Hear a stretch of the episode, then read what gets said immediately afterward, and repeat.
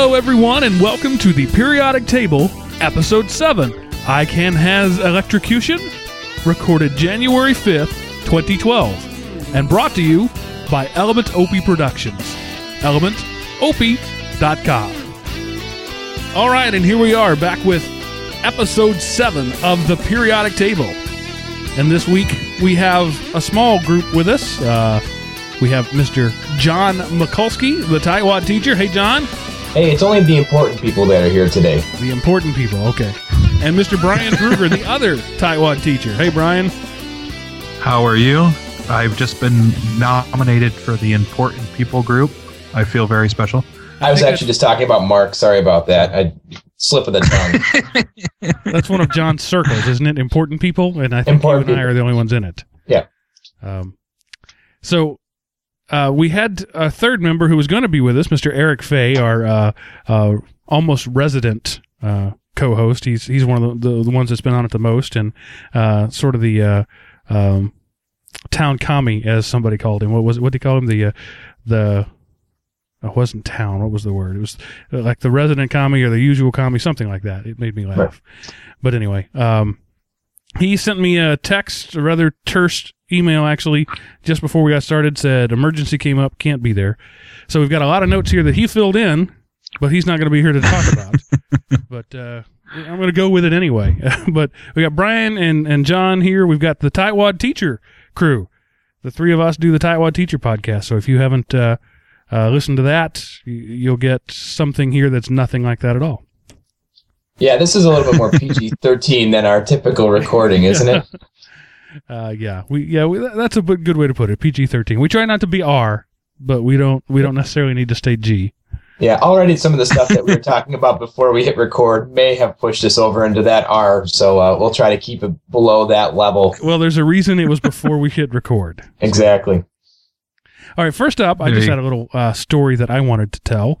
Uh, that was just a cute little uh, f- a parent moment. Anybody with young children will appreciate this. Just tonight, um, as I was uh, getting the youngest one ready for bed, uh, we were brushing hair and doing all that sort of stuff, and it was ready for bed. And she crawled up in my lap and, and just sort of made herself comfortable. I said, "No, honey, we, we don't have time to snuggle. We've it's bedtime. You got to go." And she said, "Can I have a little snug? Just one snug?" So I A said, snug. It's funny you mentioned that because I had a request just, you know, 20 minutes ago to read a bedtime story and for snuggle time. And I'm like, it's, you know, 930 right. going on 10 o'clock at night here. And I'm like, come on. So I said, okay, we can have one snug. And she leaned in and touched her cheek to mine, and that made her happy. And then she went to bed. So uh, just one snug. That's a new a new verb. And do you have that same problem that I have, Brian, where they ask for one story and it's already late and you're ready to get on with your night and they pick the longest book that's in the bookshelf? It's like, oh, good. The kid's three and they Uh-huh. just chose Dante's Inferno for their bedtime story. Yeah. See, that's why you should aspire to my theory of book reading. And that is if you can't see the beginning and the end at the same time, don't even bother starting. Yeah, we have that shelf on the bookshelf, and it's like the little kid books, and they're like the, the tag board. They're not even real papers, and there's like four pages in them. There's nights when we say we can choose from this shelf tonight, and you don't give them any other options. It's like, Daddy, can we read Moby Dick again, please? Yeah. I love You know- that story. Uh, yeah. we Yeah. uh, It's called way, magazines for me. magazines. the way we do it is uh, we hold up like three books and say pick one, and that way we can pick you know the short books or the medium books depending on the time. Uh, my girl, my older girls are into chapter books right now, so it's one chapter, and then then we'll scan through and say, all right, this is a book with long chapters. We'll put that one aside for another night. oh yeah, see, my my daughter is four, and she has the most incredible memory I've ever seen on anybody, let alone a four year old. And she remembers the book sometimes like verbatim. So there'll be times when she picks a long book and I'll get halfway through and I just start fudging everything. I figure I could just very quickly describe the picture on the page and move on to the next one. And she'll stop me and say, Oh, you're doing that wrong. That's not what's really there. Like she calls me out on everything. So well, once I'm in it, I'm in it for good. Yeah, I found that with Yes. my my youngest, who's three, uh, I can usually skip whole sections of a book, Mhm. especially if it's one she knows, because she just, oh yeah, I remember that part, and then we could go. Uh, but I, I do find that as she's getting a little older, uh, she she catches me. And and her fun thing to say is, uh, I don't say I don't do the vo- same voices that mommy does. Oh yeah, Yeah. that, that's a big deal. Yeah, so I'll do a voice and she'll say, "No, daddy, that's not how it goes. That's not how mommy does it." Uh, well, then mommy should be reading you this book. This is how daddy does it. That's right. yeah, maybe mommy's the one that's doing it wrong, That's honey. right. That's Did you? Does ever mommy have facial hair? I think not. Uh, I do more voices than mommy does. So moving on to something quasi um, serious. Uh, how do you guys feel about software patents in general? This is a tech show. We're tech people. Um, let's talk a little bit about software patents. How you feel better there, Brian? Boo. I think they've gotten way out of hand. I'm I'm sick of them. I I know that the uh, the intention was great, but I think we're far beyond the uh, original intent of what software patents were created for. well, what was the original intent of a patent? Um, well, in my limited understanding, I would say the original intent was to protect the um, the actual, you know, creator of the software um, from you know having their intellectual property stolen, I suppose, if you will. So, uh, a, a fellow over uh, at a website called Frugal Dad. I've never heard of it before today. Yeah, get that guy on. He's right up our alley. Yeah, yeah. Um, yeah, exactly. but he he did an infographic. Infographics are big these days, and I'll put a link to it in the show notes. Uh, but he just listed some uh, some facts, uh, and he cites them well, so we know that they are facts and just not his opinion about patents in general, and then uh, more specifically goes into software patents. So he talks about some legitimate patents, like for example, the light bulb, or an ice machine, or the cotton gin. Those are revolutionary ideas. The idea of, of a patent, one of the things that uh, sort of sets it apart, according to the U.S. Patent Office, uh, and I don't know how things are in other countries. I know this is an international show, but we're, we're going to be talking about U.S. because that's what we know. Is it has to be a non-obvious idea to an expert in the field. So somebody, if an engineer can look at something in engineering and say that was obvious, then it's not patentable by definition. A patent has to be a non-obvious idea by an expert in the field. So what may be an obvious idea, uh, non-obvious idea to you, like the cotton gin, might have been obvious to an engineer. So that's that's one of the rules that was set up a long time ago when the patent office was set up. But here are some patents that right now exist in the patent office: thermally freshened bread, i.e., toast. A method for concealing partial baldness, i.e., a comb over. An apparatus for simulating a high five, a disembodied hand sticking in the air. These are things that have actually been patented. Does that sound like non obvious to you? Gold mines. I heard you read off three gold mines there. Why didn't I think of that stuff? Yeah. The comb over. Clearly, that's not obvious. No bald man has ever thought of combing his hair over his bald spot ever before. Judging by my reflection in the mirror, I'm not going to think of that one for another four or five years. and then I'll come to go, why didn't I think of that one? And so that's kind of the way. I'm thinking to myself, somebody really wants to be associated with that kind of a thing for the rest of their life. yeah. You know, I mean, toast. I can see toast. I mean, it's easy to be a fan of toast, So are you saying, but well, to be to be permanently associated with the comb over, Brian, do you think you could brand it with your name? Like if that was you, would you name it after yourself? Like you'd see someone walking down the street, Nice Or- Brugger. or- what a Brugger.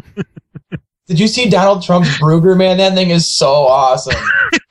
it, it makes this whole TV show. so that means that means pretty soon we're going to have the Tebow being patented. Quite possibly. Well, we kind of unofficially have the Bieber, don't we? Yeah. So right now, currently there are eight million patents uh, in the uh, uh, U.S. Patent Office, with another three million pending. So there are there are almost uh, half as many pending as have ever been created in the hundred or so years of the U.S. Patent Office. An estimated thirty percent of patents are for things that already exist. Okay, so thirty percent of of of eight million patents is roughly two point four million patents of things that already exist. So some, something was already out there and somebody decided to patent it after it had been done. So we've got an issue there. These these are things that are um, I'm just gonna I'm not gonna go through all of them. But then we get into software patents. Okay, here are some real software patents. Okay, backing up data online is patented. Providing a user interface is patented. One click purchasing is patented. Opening up a pop up window on the web is patented. These are actual things that have software patents. So anything that provides a user interface infringes on somebody's patents. But are those patents that are actually being like honored? Because if that's the case, then someone is making a whole lot of money from Amazon every time someone buys a book from them, right? Is that what you're saying? Yes, that's exactly what I'm saying. That's why you hear about uh, the stories like Microsoft makes uh, you know twenty dollars off of every Android handset that's sold because they have these uh, these obvious, non-obvious patents um, for, for things like one-click purchasing. I'm I'm not sure who invented one-click purchasing. I think maybe it was Amazon, but anybody who wants to do that pays them a royalty. Now it may be a, a tiny royalty, but those tiny royalties add up. And so that's where you hear about things, uh, you know, patent trolls. These people out there that that own patents that they didn't invent; they just bought the patent from somebody else. It's almost like domain squatters, right? Exactly. Yes. Uh, there's a company called Intellectual Ventures that owns over thirty-five thousand patents. Two percent of Nothing like concealing your name. And Two- that what what are sounds you guys really legit. about? two percent of those patents they invented. The other ninety-eight percent they bought from someone else. And over the life of their company, they have connect, collected over a billion dollars in licensing fees for licensing patents that they bought from somebody else about things like one-click purchasing. We're in the wrong business. Really, I mean, it's it, it, it that's true. It's amazing how it kind of makes you wonder why you would want to invent something when you can just go sue people who've already invented something. So yeah, I'm not going to go through all of this, but I- it was an interesting thing about the the U.S. patent system, and um, when you get into the idea of patenting ideas, patenting concepts, I think it's time to reevaluate the system. I understand patenting um, a method, right? Uh, Cyrus McCormick had a method for reaping cotton that nobody had ever seen before. Right. But the idea of, hey, we need to reap some cotton, you know, is not something that should be patented. But we've crossed that line somewhere along uh, in, in history where we no longer patent Yeah. methods, we patent ideas. If you go back to those three original examples that you gave of the light bulb, ice machines, and cotton gins, nowhere along the line did anybody say that only one person can actually have a light bulb Right. or that they're, you know, all light bulbs must look the same.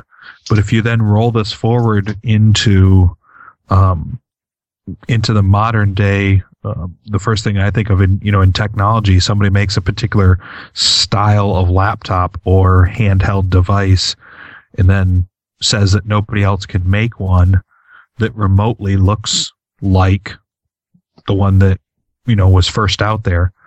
So if you look at the light bulb, I mean, have you guys been in Home Depot lately? I mean, right. there's kind of a, a wall of light bulbs. There's a whole section, yeah.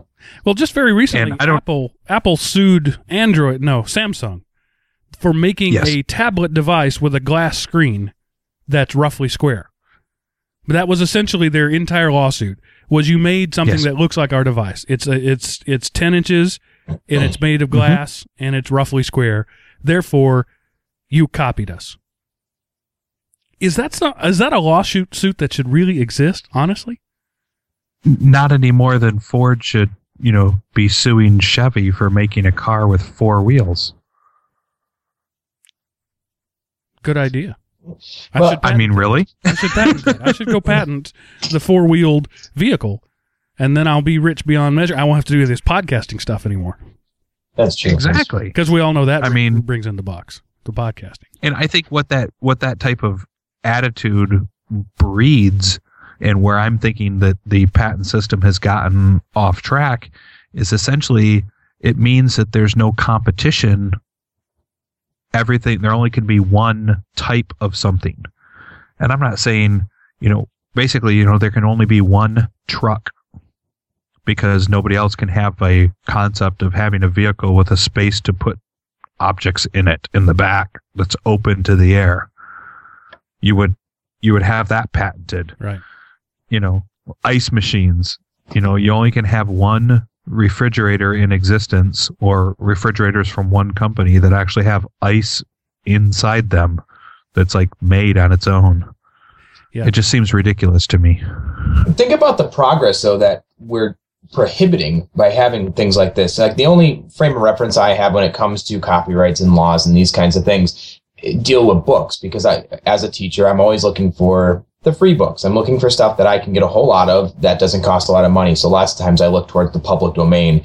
And the problem with public do- domain, especially with me, because I teach 13 year olds, is they're not going to be reading Dracula. They're not going to be reading some of these other books that, uh, The Art of War. I mean, those ones that are in the public domain.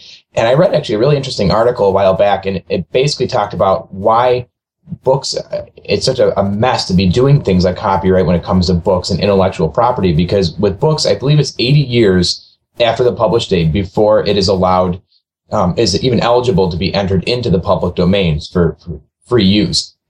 And then it, it extends beyond that too if um, the original author's family wishes to renew it or something there's a couple different loopholes but the basic gist of it is that it's going to be far outdated and far obsolete before it ever has an opportunity to be used as an, an open domain source.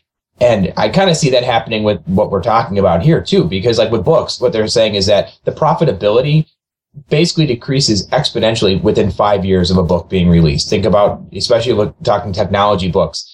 I have a book on my shelf from 2008 and it's completely worthless by now, right? So, but something like that, no one's going to be able to legally download that or legally, uh, you know, share that or or alter that text for another 80 years, and that's right. kind of ridiculous. So the argument I, I heard in this article, and if I find it, I'll I'll put it up, is that basically, if we were to reduce drastically how long it takes for something to get into public domain, it's actually going to be better for us because there'll be more intellectual property that's freely available. Right. So we've got to protect that uh, Windows 95 for dummies for another 50 years. exactly. Um, but that's, that, you know, that what, being said, I can easily see patenting or, you know, copywriting a book because, you know, if I write a book, I don't want John to come by and photocopy it, everything but the first and last page and put his name on it.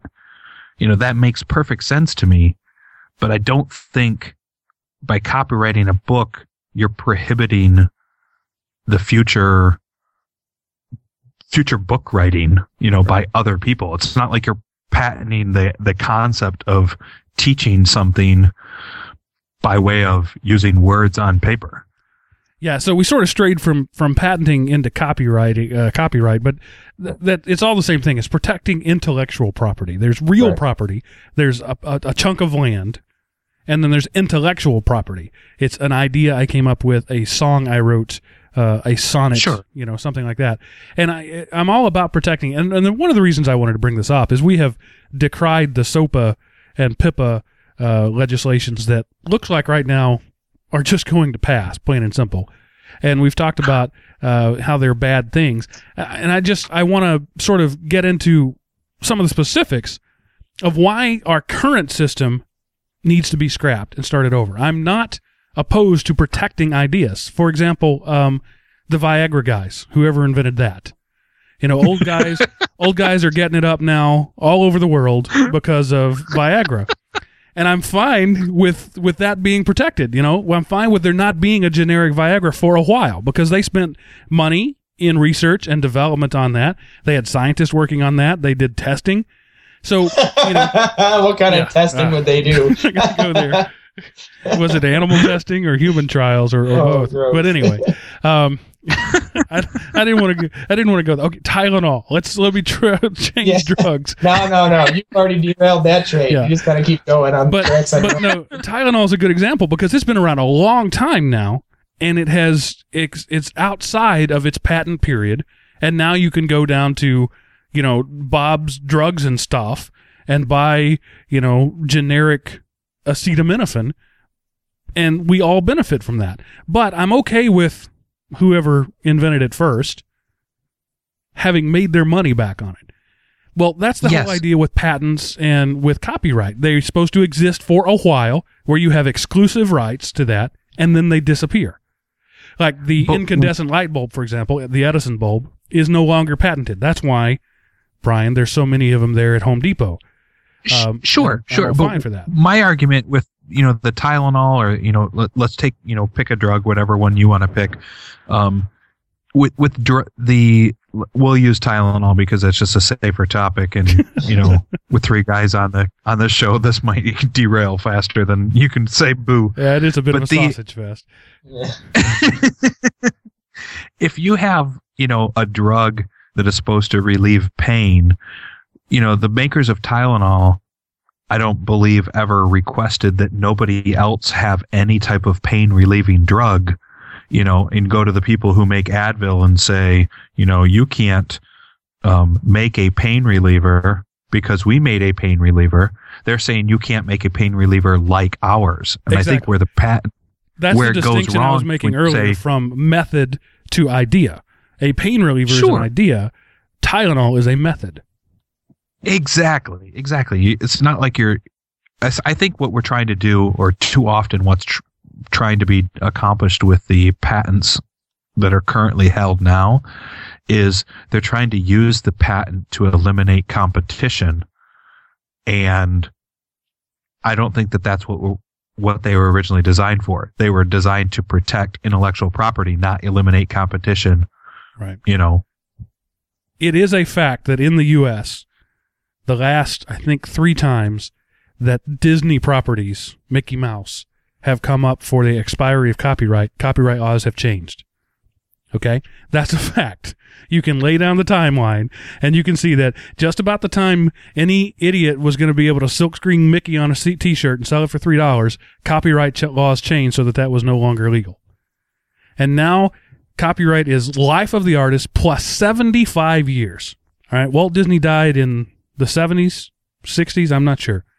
But whatever that date was, now 75 years before anybody but Disney can draw a picture of Mickey Mouse. I'm sorry, that's just ridiculous. Mhm. I mean, what good? Uh, life of the artist plus maybe 10 years so that you cover his estate? Or how about maybe life of the artist? If he didn't make any money during that time, he's not going to. So it's 75 years after his death, uh, unless they unfreeze his cryogenic head, and then it starts all over again. But what'll happen is 73 years before his death, U.S. copyright laws will change. Right. So anyway, okay, moving on from that subject. That was way too serious for this show. This whole conversation, we got to find something fun to talk about. Well, yeah, I'm uh, I'm sorry. I'll, I'll, try to be, I'll try to be funnier. oh, we did get we did get a, a Viagra and erection joke in That's there right, somewhere, yeah. so there that'll that'll appease the audience, I suppose. Yeah, to quote uh, to to make Sean happy, we've got to talk about the rectal area at some point during the show uh, before it'll actually be a show. Uh, that was his rule, I believe. Oh, that stinks. Oh. Not even justify that with a response. Yeah, so here's an bad. article from the New York Times. That says that it's harder for Americans to rise from lower rungs. Basically, saying that uh, what they're calling economic mobility, moving from poor to rich, is harder in the U.S. right now than anywhere else in the country. And they go on talking about all the reasons for that. But I just wanted to lay down my reason for that. And that is because everybody in our country pretty much starts out pretty darn well off. The poor in America are richer than the rich in India. You know? Mhm. So economic mobility all depends on how you measure it. Everybody wants to be in the middle class. What is the middle class defined as now? People make anywhere from twenty thousand to one hundred and ninety thousand, or something like that. Um, so how do you how do you measure mobility when you keep dumping everybody in the middle class? Yeah, we got into politics. They both went to. School. and we both get quiet. This is not my area. No, you, you know, I, I guess my, my only cri- criticism about this is, you know, part of the problem is that there's a reason why people are are keep getting lower. There's a reason why they're not able to reach that middle class. And like you said, the middle class is certainly not unobtainable, especially by, you know, the, with all the extra help, extra support that's out there and the extra opportunities. So you have to wonder what is it that people are doing wrong not to have that opportunity? And maybe this is a different topic altogether, Mark, but you know, it's the classic case. And I'm sure like all three of us work in, in schools. So we all see it to some extent, but it's the, the families that can't afford to put a meal on the table, but they all have the nicest phones and they all have the giant TVs. And I mean, I wonder if that's kind of a part of that is the reason why they keep getting lower is because they keep making worse choices. Well, that's certainly a possibility. I mean, I, I I'm Oh, very- wait, wait, wait, wait, wait. wait, Go ahead. Your your choices are going to affect your life. It's personal responsibility. It's a novel concept. I think that's a little absurd, don't you? Maybe we should patent that idea. Oh, we could we could make a lot of money. Although we'd be making money off of people who don't have the money apparently to pay us. So Yeah. I, I just think that's absurd. I think that somebody should be looking out for me. Yeah. So uh, one of the reasons one of the reasons I'm passionate about this idea, this concept, is that I'm one of those guys. Um, I was one of those guys who was the socially economically socioeconomic disadvantage. You guys, you, you both work in schools. You've seen that checkbox on forms, right? Economically disadvantaged. Um, I grew up. Just to give you a, a quick glimpse, um, the uh, my mother was a single mother with an eighth grade education, raising two sons, and our average household income would be six thousand a year, you know that kind of thing. We, you know, when they handed out the government cheese, I was one of the people standing in line. You know, I grew up on on all those welfare programs, all those assistance programs. I was one of those kids that couldn't concentrate in school because he was hungry. I don't look like I'm very hungry now, but um, uh, that's you're a all success those story. all those cliches that you hear about now. And what did I do? What was the difference? I, I worked. I worked. That's it. It. It wasn't impossible for me to learn because I had a bad home life. It wasn't impossible for me to learn because I didn't go to the greatest private school. None of that was impossible. Maybe it was harder, maybe not. But life is hard, people. I think that the Americans have lost the ability to hear those words. That life is hard.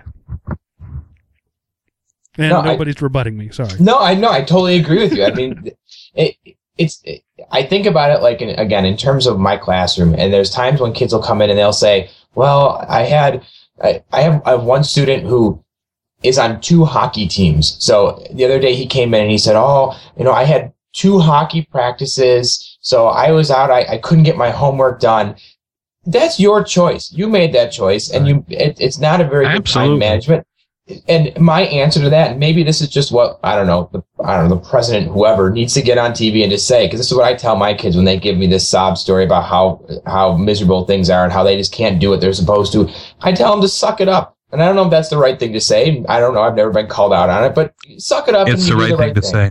you know, and part of it too is like you have to know how to play the game, and and I use that phrase all the time with uh, just in life. You have to know how to play the game, and I'm not saying take advantage of the game, and not saying manipulate the game because God knows there's plenty of people doing that right now. But you have to know that there's a, you got to suck it up sometimes, and you got to do the right thing, and sometimes you play the game, and you have to wait to get the reward. But that's just the way it is, and I think the problem is there's so many people out there that don't understand that or aren't willing to see that.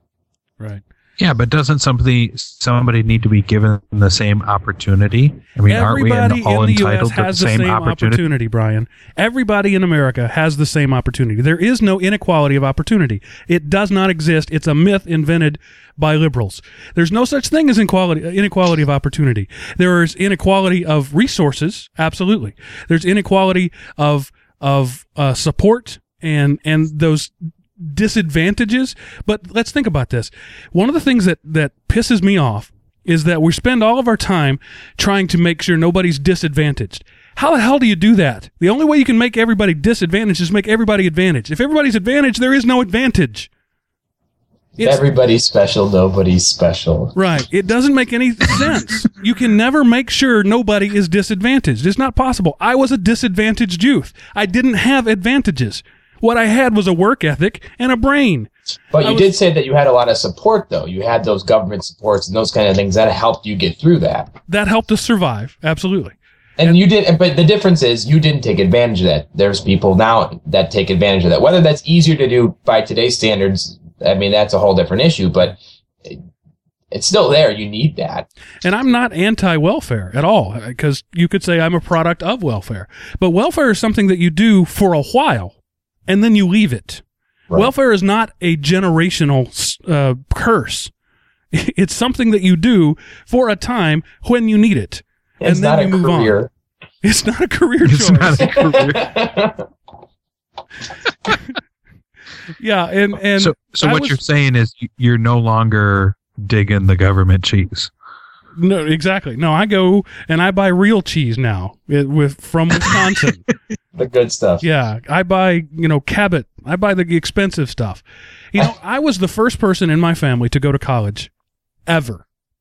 Like in all the generations that you can track my history, I am the first one ever to attend anything past high school.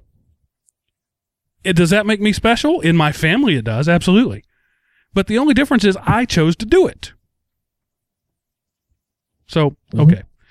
Okay. I'm having a tough time coming up with an argument. I was prodding and poking for a moment there, but then it's tough to argue against you when I totally agree. yeah, I know, I know.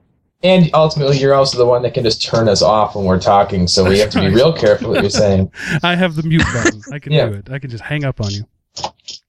No, it what gets me is that that notion of of entitlement that, you know, you know, are we all given the same opportunity? Okay, well we discussed that. Well, I don't have the same options as somebody else and everything like that.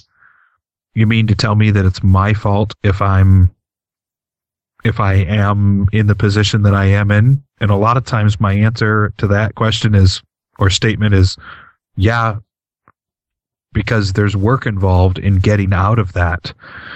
Um, when you have additional kids just to get additional funds from the welfare system and that's your plan, then it's probably not a really good plan Right. moving forward, I suppose.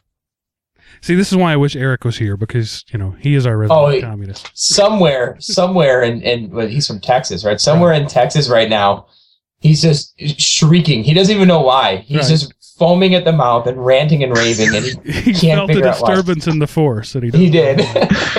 So pretty much that family emergency is now him.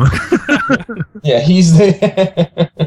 All right, so I want to play you guys a, a YouTube clip, just the audio of it, um, Ah, yeah. of one of our um, aspiring presidential candidates. And I don't want to set it up anymore. It it kind of comes in, uh, leads into what we've Hey. just been talking about, kind of. And I just want you to listen to this and then tell me what you think of it afterwards. This is Rick Santorum, Republican presidential candidate uh, in Iowa, I believe.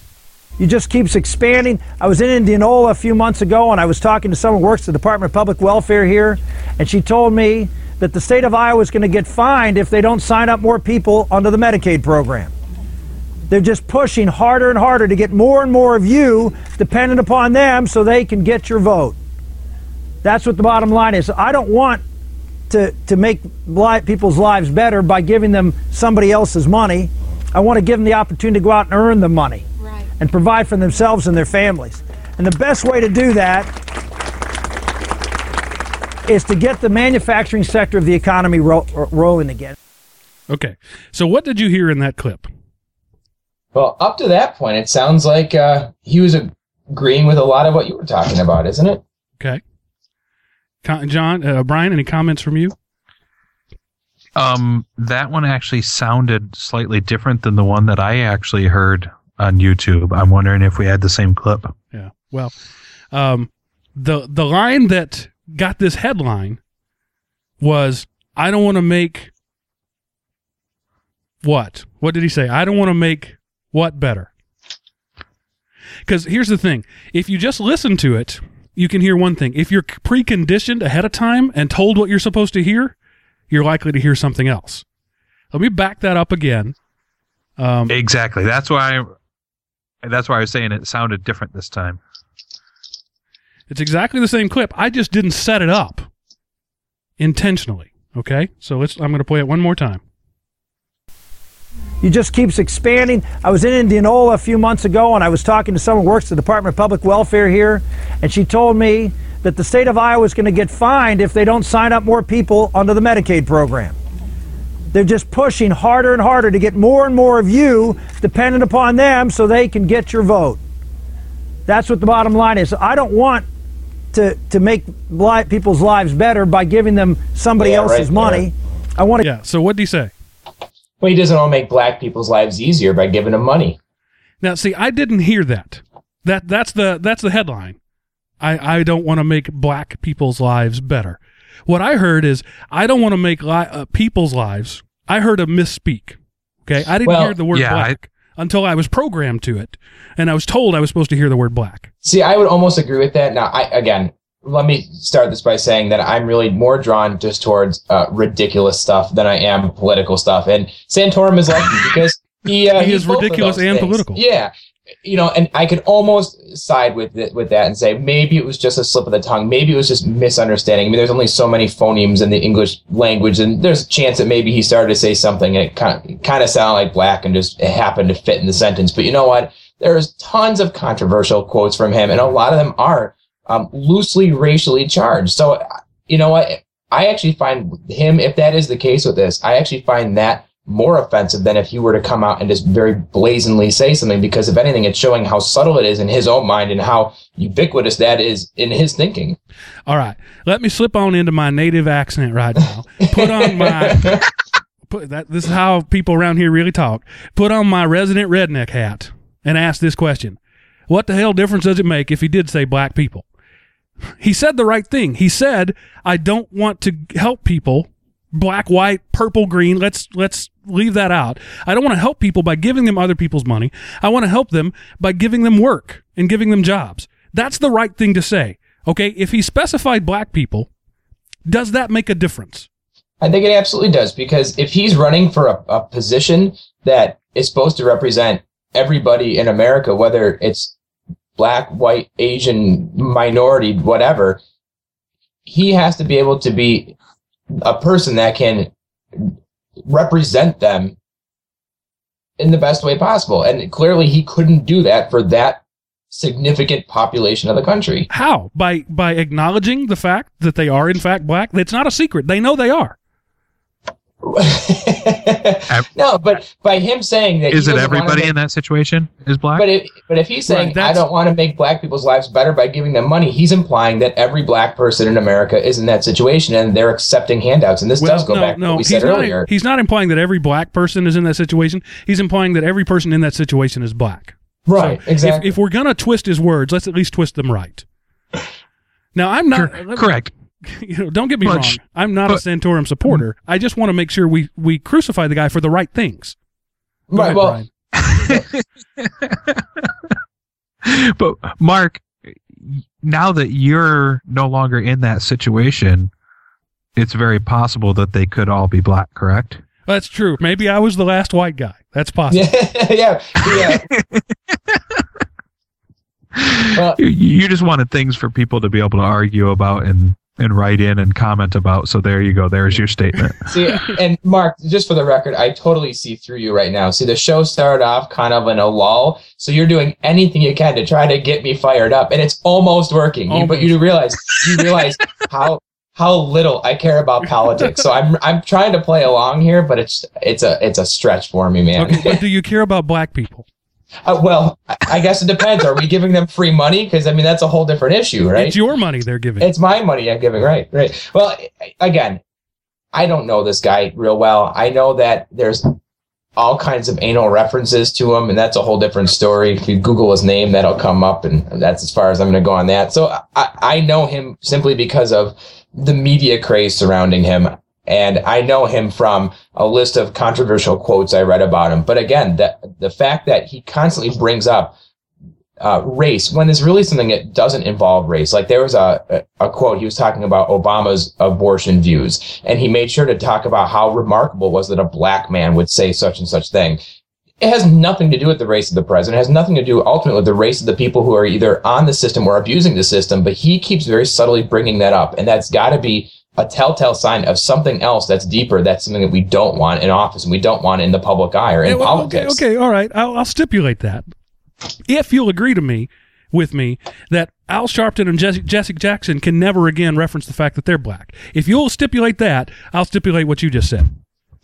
Uh, all right. Well, but, but if they were to come out and say all the terrible things the whites are doing, that they would raise, do. Sharpton and that's the reason why. off of that. And that's the reason why neither of them have ever been able to successfully run for uh, the president of the United States.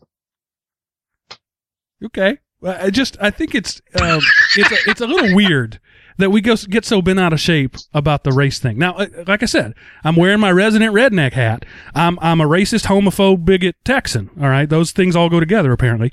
So um, I'm just gonna say that. But you know, oh, and I'm a Republican, therefore I'm evil. So um, having said all of that, I just don't get it. It's it's it's like it's okay to label people unless you're a white Republican and then it's not okay to label people.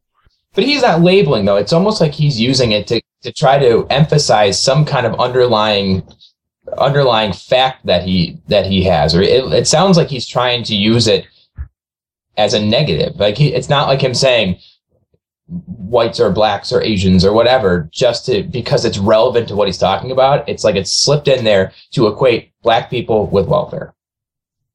And isn't that like 80% true?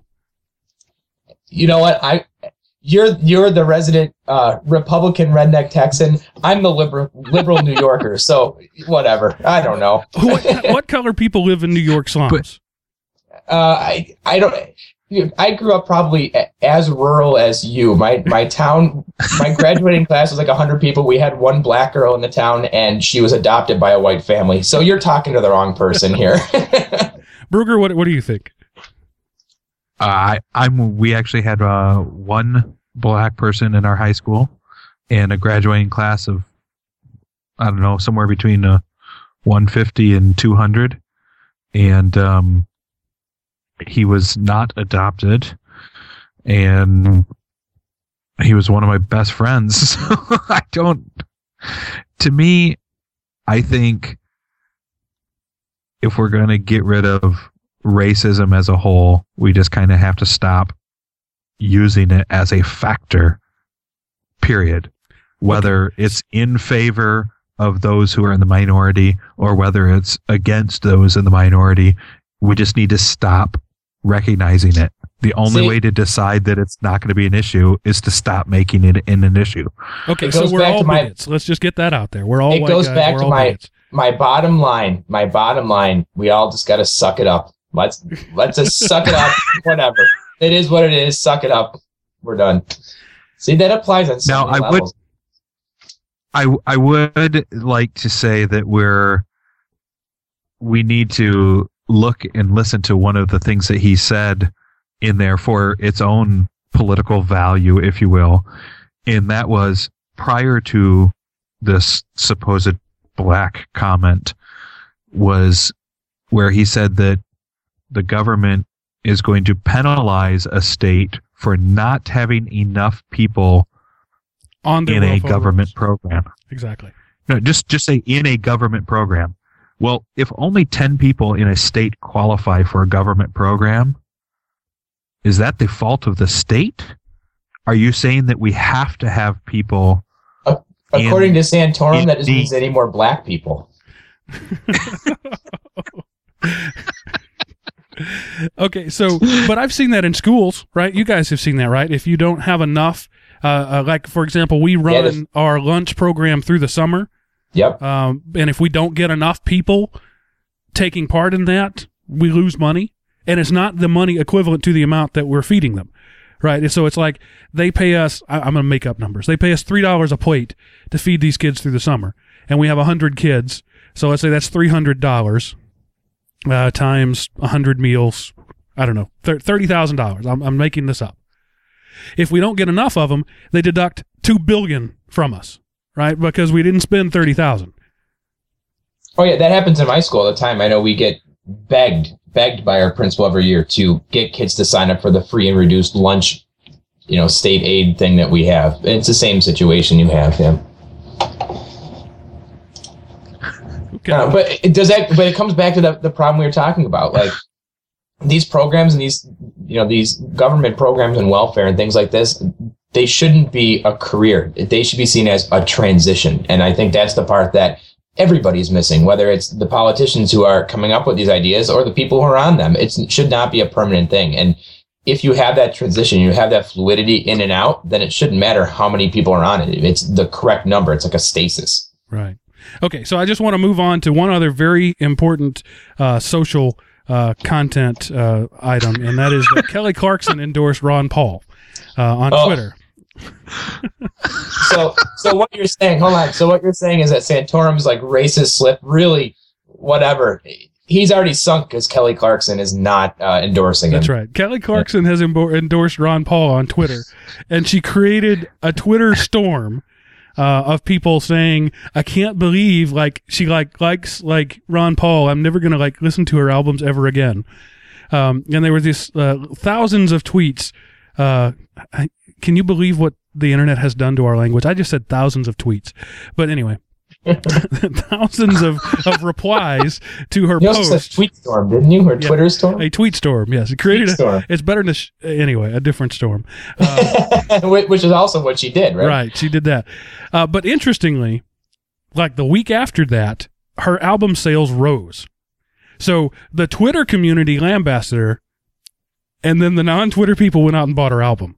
No that means ron paul spent all of his money That's all right. of his campaign money buying up all the old kelly clarkson stuff You know, it doesn't matter who a celebrity endorses. I never understood celebrity endorsements. I sing good, therefore I know good stuff about politics. Listen to me. yeah celebrities are you do not have to be smart to be a celebrity so oh then Now- again you now, don't hold on. have to be smart to be a pol- politician so maybe it's this, the, the two go together You don't have to be smart to be a podcaster. I'm proving that every day. yeah that's true that's Well, see, I'm going to have to call John out because I am almost positive that he is in Oprah's book club. And when she endorses something, you know, he's all over that. no Am I I don't right? I- no I, I, I- we're not going to start throwing slinging mud here are we because I remember Brian Wait, wait, wait. Listening, uh, being uh, belonging in Oprah's book club is mud. Wow, is that No. because she's black, John? I'm just surprised she knows how to read. Is that what you want me to say? no, no, no. I just. I- I- oh, I'm not going to have a job in the morning. Oh. no, I just. I'm just saying. I'm just saying. You, you make it sound like that would be a bad thing. I, and and I like to mention that some of Oprah's choices are good. However, I, I like them because I think they're good books, not because Oprah endorses them. Okay. All right, uh, Brian. Did you have a follow up to that since you brought it up? No, I'm just noting that John would like to mention that some of Oprah's choices are good. Some of Oprah's That- choices are good. Right. Yes, that clip will have to return sometime in the future. Okay. So uh, let's see. The next thing I had on the list, uh, another uh, a very important, um, almost uh, um, world changing.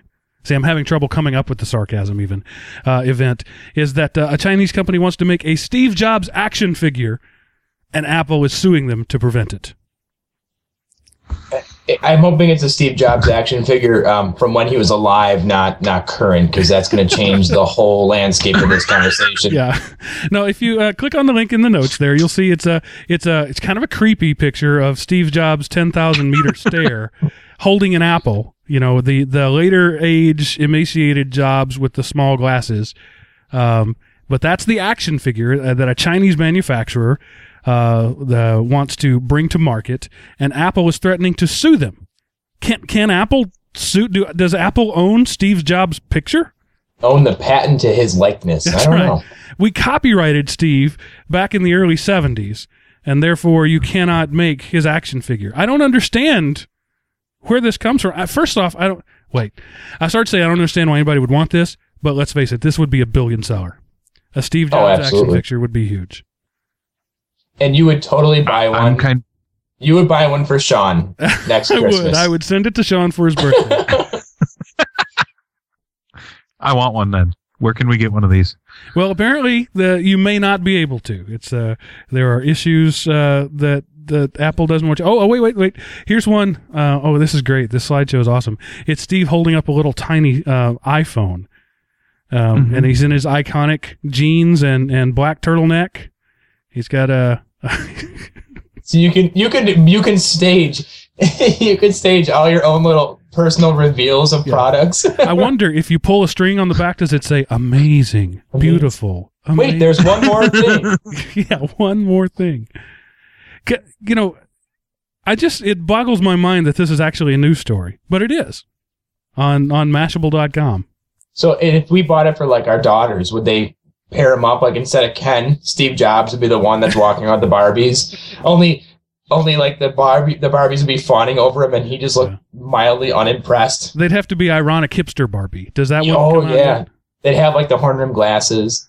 Yeah, she'd have to Okay, guys, a Tron I'm looking. t-shirt. I'm looking at um, photo four of five in here, and I would like to point out that um, in this photograph, we're going to have to agree that the Steve Jobs action figure is actually violating the copyright of the hand raised um, high five because Oh, you're obviously right. the the ball there is showing that his hand is actually not connected to the wrist because you know nobody has a ball between their hand and their arm, and so it's violating copyright.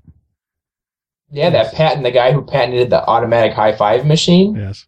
Yeah, way too right. close. But is this automatic or does is it uh, human powered? That may mean that it's okay because you That's- have to position him in it. That's true. But it doesn't have to be automatic according to the um, according to the to the patent. I'm looking here. Hold on, I'm going to look up this patent. It- It's you know, it's a actually it's a moot point though, Brian, because I'm a- sure Apple actually owns the automatic high five patent. It's they're one step closer to the the iRobot. You know, see, I always thought says- that Steve Jobs owned Apple. I didn't realize that Apple owned Steve Jobs. That's that's new to me. Apparently, they built him in Woz's garage in the '70s, and uh, and they copyrighted him and patented him, and therefore he is uh, um to be untouched by anyone else. Absolutely. I'm looking at an apparatus for simulating a high five. Disembodied robot arm that high fives you. Look at that picture and tell me that that is not a violation. I just like to say that that I mean clearly that is a violation. That's all I have to say. I yes. just Okay. So now that we've officially ruled that uh, the Steve Jobs, the reason that Apple is blocking the Steve Jobs action figure is it blocks their patent for the automatic high five machine. Now we understand. That's gonna come out. That's the whole next step to Siri. That's iOS six. It's gonna have a big hand that comes out. It'll dial the phone for you, rub your back, and uh, all, all kinds of other things. There's a whole new uh, market for apps when you have a a, a a robotic hand sticking out of your iPhone. So have, oh you seen, the have you seen the internet hug machine that somebody invented? It's a No. real thing. It really is. Somebody invented a device where you could you could hug a dummy on your end, and that hug would be transmitted to some mechanical arms on the other. Um, apparently, because the designers had nobody to hug them. Um, anyway, Could you hug yourself? I suppose you could. I mean, you if could program hugs in. So like throughout, and then think about it. If you had that machine and like say in bed, you could have it spoon with you at night. It can cuddle up with you. It can snuggle with you. Look at that. see if it's got like an eight bit if it's got an eight bit chip in there, you could have up to two hundred fifty six different hug options timed throughout the night. Look It'd at be that. awesome. We need to get off this It's conversation actually- right now before this gets way dirty. there's a uh, internet pajamas they say and um, they allow a parent and a child as they say it's a chi- parent and child hugging communication system I don't know where to go with that. I don't think anybody does. Okay, so here's a good one since we're on copyright and all that sort of stuff. Sweden, the government of Sweden has officially recognized the Church of Kopimism based on internet file sharing. Uh, I don't believe any of that stuff. I'm going to bring it up at my next flying spaghetti monster meeting. So, I mean, apparently the rules for becoming a church in Sweden are pretty um, loose. But uh, the, here's the article. I'm just going to read from BBC News. Um, a church whose central tenet is the right to file share has been formally recognized by the Swedish government. The Church of Kopimism, spelled K O P I M I S M, Kopimism, claims that copy acting, sharing information through copying, is akin to a religious service. Therefore, they cannot be pros- prosecuted under file sharing uh, laws, under copyright laws, because it's their their religious act of worship. Wait, Control C and Control V, the copy and paste shortcuts, are their sacred symbols. I love that. So, like when they go into their church, they kind of make like a little caret and then a C, um, and that's the that's how they genuflect is the Oh. Control C command. Well, this makes sense though. This whole uh, this whole religion was based or founded by a 19 year old philosophy student. The only thing that Republicans hate more than Democrats Is is philosophy? philosophy. Yeah, philosophy students. You know what that's also called being unemployed once you get out of college. What do you do with a philosophy degree? you sit around and wonder why the hell you got a philosophy that's right. degree. That's what you, do with you it. You can think deep thoughts about being unemployed. yeah. You hang out. You hang out with history majors. yeah. Yeah. Who also don't have any jobs. Or all us psychology majors out there. yeah. Yeah. So, um, for the Church of Kopimism, information is a holy is holy, and copying is a sacrament. Information holds value in itself and what it contains, and the value multiplies through copying. Copying. Therefore, copying is central for the organization and its members. So, copying is a procreative act, apparently. Hmm. That's Does a that great- mean that all people, all people in Sweden who copy, are now like mandated into this this religious sect? I, I don't know about that. Not Oh, everybody. that's a good sa- point. Not everybody who says God is a is a Christian. So yeah, it's uh that's an interesting defense. I suspect this 19 year old also has federal charges pending for copyright infringement, and uh, this was his defense. His lawyer came up with this. Yeah, the Church of the Pirate Bay. That's Yeah. good. That's awesome. A Pirate Bay Sanctuary. The Pirate Bay Sanctuary. I like that. All right, what else we got here? If at first you don't succeed, stop trying to kill the cat. See, this is right up my alley. See, we had to drudge through. If anyone's still actually listening to the podcast, they got through all like the lame stuff, the politics and the religion and the laws. Now we get to talking about killing cats. That this is what I've been waiting for the entire episode. so, uh, this this took place in in Idaho uh, at a I'm sorry Utah at, the, at a, a shelter, and a cat had gotten a stray had been taken in and was there for the 30 days and no one adopted the cat so they went to euthanize it put it in a gas chamber and they got the cat and the cat was still alive. It survived. So they thought well what the heck? Let's try it again. So they tossed this poor cat back in and to the, the gas chamber again and gassed it again and they thought it was dead so they bagged it up and stuck it in the cooler to be incinerated or whatever and uh, checked back a little bit later and saw that the cat had puked all over itself. So that was kind of their telltale sign that it was actually still alive. And then they finally gave up. So um, I guess, I don't know, maybe cats don't have nine lives, but they at least have three because this one was killed twice and, and lived to, to tell. And I see, that's to what I'm thinking while I'm reading this. They they just need to try seven more times. seven more times. Yeah, that- We just That's gotta a- say, duh. that's a lot of money spent on a cat. And I, I'll, I for one, I hate cats. And so I saw this, and I actually see this as kind of a, a failure story. I mean, talk about giving up. Where's our Where's our work ethic in America? That's why so many Americans are on welfare. They don't have the tenacity it takes to kill a cat properly. I mean, we can't even get an organization like the SPCA to follow along and, and show us, you know, demonstrate what, what we should be doing as Americans. They can't even do their jobs. They give up. What a bunch of quitters. I mean, you had all kinds of options, like you know, tie the tail to another cat. Yeah, try some- clothesline. Yeah, you yeah. Had Uh, You you know, you mentioned this- it was expensive. I'm thinking ball peen hammers are pretty cheap at the hardware store. Yeah. Uh, well, and, and no, there are other ethical ways to kill. I mean, certain every state has different, uh, you know, things that you're allowed to do if you do have the death penalty. I mean, firing firing squad. Why couldn't they have shot the cat? That's acceptable. why not take the cat swimming with you? Yeah, Dive in exact- three times, come up twice. Exactly, exactly. Yeah, hanging. Hangings are still actually a, a accepted form, accepted form of, of execution in some states. They could have tried that. I'm, I'm just saying, and I'm not saying that they should have done that. I'm just saying there were options, and There they should are have options. wait. those options. Here's, here's the crazy thing about the laws in America. Okay, so they they looked in the bag. They the cat was sick, hypothermic, had thrown up. Had they taken that bag and thrown it in the dumpster, that would have been cruelty to animals and therefore a felony. but trying to kill it was okay. But abandoning it after the failed uh, attempt to kill it would have been a felony, or at least a a, a, uh, uh, a state crime. Electrocution. Just throwing them out there. Another option we didn't talk about. Tiny, tiny little chairs. And the, the, the little, you know, and they'd have to cut holes for the ears on the little cap that they put on it. It would look so cute. And think about if they got some pictures of this. This is an internet meme waiting to happen. Please don't put me in that bag, boss. I'm scared of the dark. I can haz electrocution. Oh my gosh. That's awesome. That's almost as good as the mullet story. Almost. Okay. And uh, while we're on lighthearted topics, uh, Brian, you want to talk about the shooting in Brownsville, Texas? yeah, I threw that in there.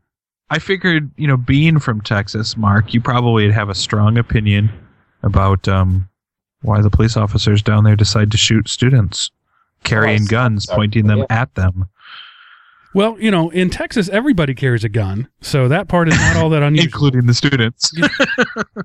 I, was, I forget. I don't think it was Texas, but there was a news story I saw the other day about a woman who was in the house with her baby, and somebody was trying to break in the house. She she the, Ah, uh, they yeah. played the nine one one tape. All right, she had a shotgun Yep. and a pistol in her hand and was cocking the phone between her ear and her shoulder, talking to nine one one, saying, "Can I shoot him?" And the 911 operator said, You can't do anything until he enters the house. That poor guy put one micro millimeter of his body into her house and he was gone. And the other guy who was with him suddenly wasn't so interested in breaking into her house. So yeah, she, she waited till he crossed the threshold by roughly the hem of his pants. And that was it. That's right. He was So- blown back out of the door by the gunshot. Right. yeah, and, and and in Texas, he would actually have to go drag his body back into your house because if they found him that way, that would be okay. But no, but the police said that it was justifiable. Okay, so um, Brownsville, Texas. I haven't read this thing, uh, so summarize it for me, Brian. um, basically a eighth grade student, I believe it was, um, decided to come to school with a gun and was um, displaying the gun to other students or whatever. And police were called. The school was put on lockdown, and they met him. Um, met him in the hallway or whatever, and he would refuse to listen to what they had to say and put the gun down and all that kind of stuff. And ultimately, um, he was shot and killed in the hallway of the school. Yeah, I'm I'm reading it now. It says that it was a a, a BB, a pellet gun. There's a BB pellet gun, yeah. Yeah, an air rifle. Yeah, which was found out later after Right. the fact. Um, and my understanding of toy guns, you know, ones that don't shoot things, they have like an orange cap on the end Right, of them and everything like that. So, you know, in this day and age with schools and, and the shootings and different things that have happened, um, I, w- I would have to say I, I can understand where the police officers would be coming from and perhaps, um, erring on the side of shooting. Yeah, I, it's it's terrible when anybody loses their life. Certainly a 15 year old boy. Uh, but you point a gun at armed men, bad things will happen to you. Uh, and unfortunately, that's a lesson he didn't live long enough to learn. Yeah, you you don't get a chance to learn that lesson and, and live to tell. Um, you know, and I, I'm sure these officers, there, there will be an investigation. They will probably be charged, uh, uh, at least for civil rights violations, if nothing else. Uh, but um, I mean, it says on the recording, the police can be heard saying, "Put the gun down, put it on the floor." Um, and then someone in the background says he says that he's willing to die. So if you're a cop, you hear that the, the kid isn't putting the gun down. Are you going to wait and see if it's a Daisy Air Red Ryder BB gun with a compass in the stock and a thing that tells time? Um, you know, Yeah, it is the Christmas season. yeah. I mean, I, I don't mean to make light of this. Well, actually, I do. I just made a joke about it. But um, the concept itself is, is terrible. This is there's a grieving parent out there, but um, it could just as easily have been that the cops' families were grieving. So in that situation, nobody wins. But um, I'm inclined to not blame the cops this time. No, I agree with you. I agree with you. All right, thanks for bringing us down there, Brian. Yeah. Wait, well, oh, oh, hey, let's end on a, a high note. Um, so I was looking through, and again, the cat story took place in Utah, and at one time, beheading was also an option for. okay, Um, one other option there. well, I just want to. I mean, I just want to make sure we cover all our bases. I, I'd be really embarrassed if like a caller called in and said that we hadn't been thorough with that one. Yeah, I wonder if the cat had multiple wives since it was in Utah. That's Oh, that's true. That's true. That's Mark at elementalty.com. M-A-R-K. and there's other great stuff that that uh, were in the notes, and we're just going to talk about them later. We we covered the important ones. We covered uh, cat deaths and Kelly Clarkson, so uh, I think that's going to do it. Guys, anything else you want to add before we wrap things up? No, I think I've said enough to incriminate myself for one night, Mark. Yeah, yeah. The pink slip is being filled out as we speak. Yeah. Brian, Um, I see dead cats. They're everywhere. They're around me. They're walking around like regular cats. They don't even know they're. Okay, so if you have the guts to, Brian, tell people where they can contact you to give uh, to uh, give you a piece of their mind about this show. They can contact me probably via Twitter is the best way, and you can find me at John Mikulski. it's weird, I know. um, and then if you would like to um, speak with John, you can also find him at the same one. I, I understand. He'll get the messages to me. Trust me. Just funnel everything. Uh, right? I'm the conduit. Go right to me. That's right. Uh, I yeah, thought go you ahead. wanted the cat to be the conduit. Yes, well, a whole different kind of conduit. Well, it depends on what method you chose. I mean, okay. I'm, all I'm saying is clearly what they were trying wasn't working. There was other options. All right, Brian, you say you hate cats. Would you feel the same if this were a dog? Um, I don't many really li- like. how many lives do dogs have? They all have too many, if you ask me. Anything that anything that sheds and drips things in my house that shouldn't be dripped on my carpets, get them all out. Whatever. So your children, you So- Just gonna that, really? they, they are young, but I know they'll grow out of it. Dogs, dogs and cats, they get older and they just drip more. They they lose control of all functions. So until my kids are like 90, and by then it won't be an issue for me. So Okay. So, John, what's your contact information if people Uh, like to contact you and and uh, and say nice things about you? and say nice things about me. Well, uh, I guess you can reach me at john at elementop.com. Um, uh, unless you're my principal, who is probably going to listen to this, and then you can find me um, probably in the human resources office filling out all my uh, my severance package. You're going to move straight into your classroom in the morning and get a box out and start packing up your personal I'm gonna I'm gonna get to school next week after this airs, and it's just gonna be a padlock on my door. Because I think my yeah, all the cat lovers in my building are gonna be very angry. They're gonna be not, not talk to me anymore. It's gonna embarrassing.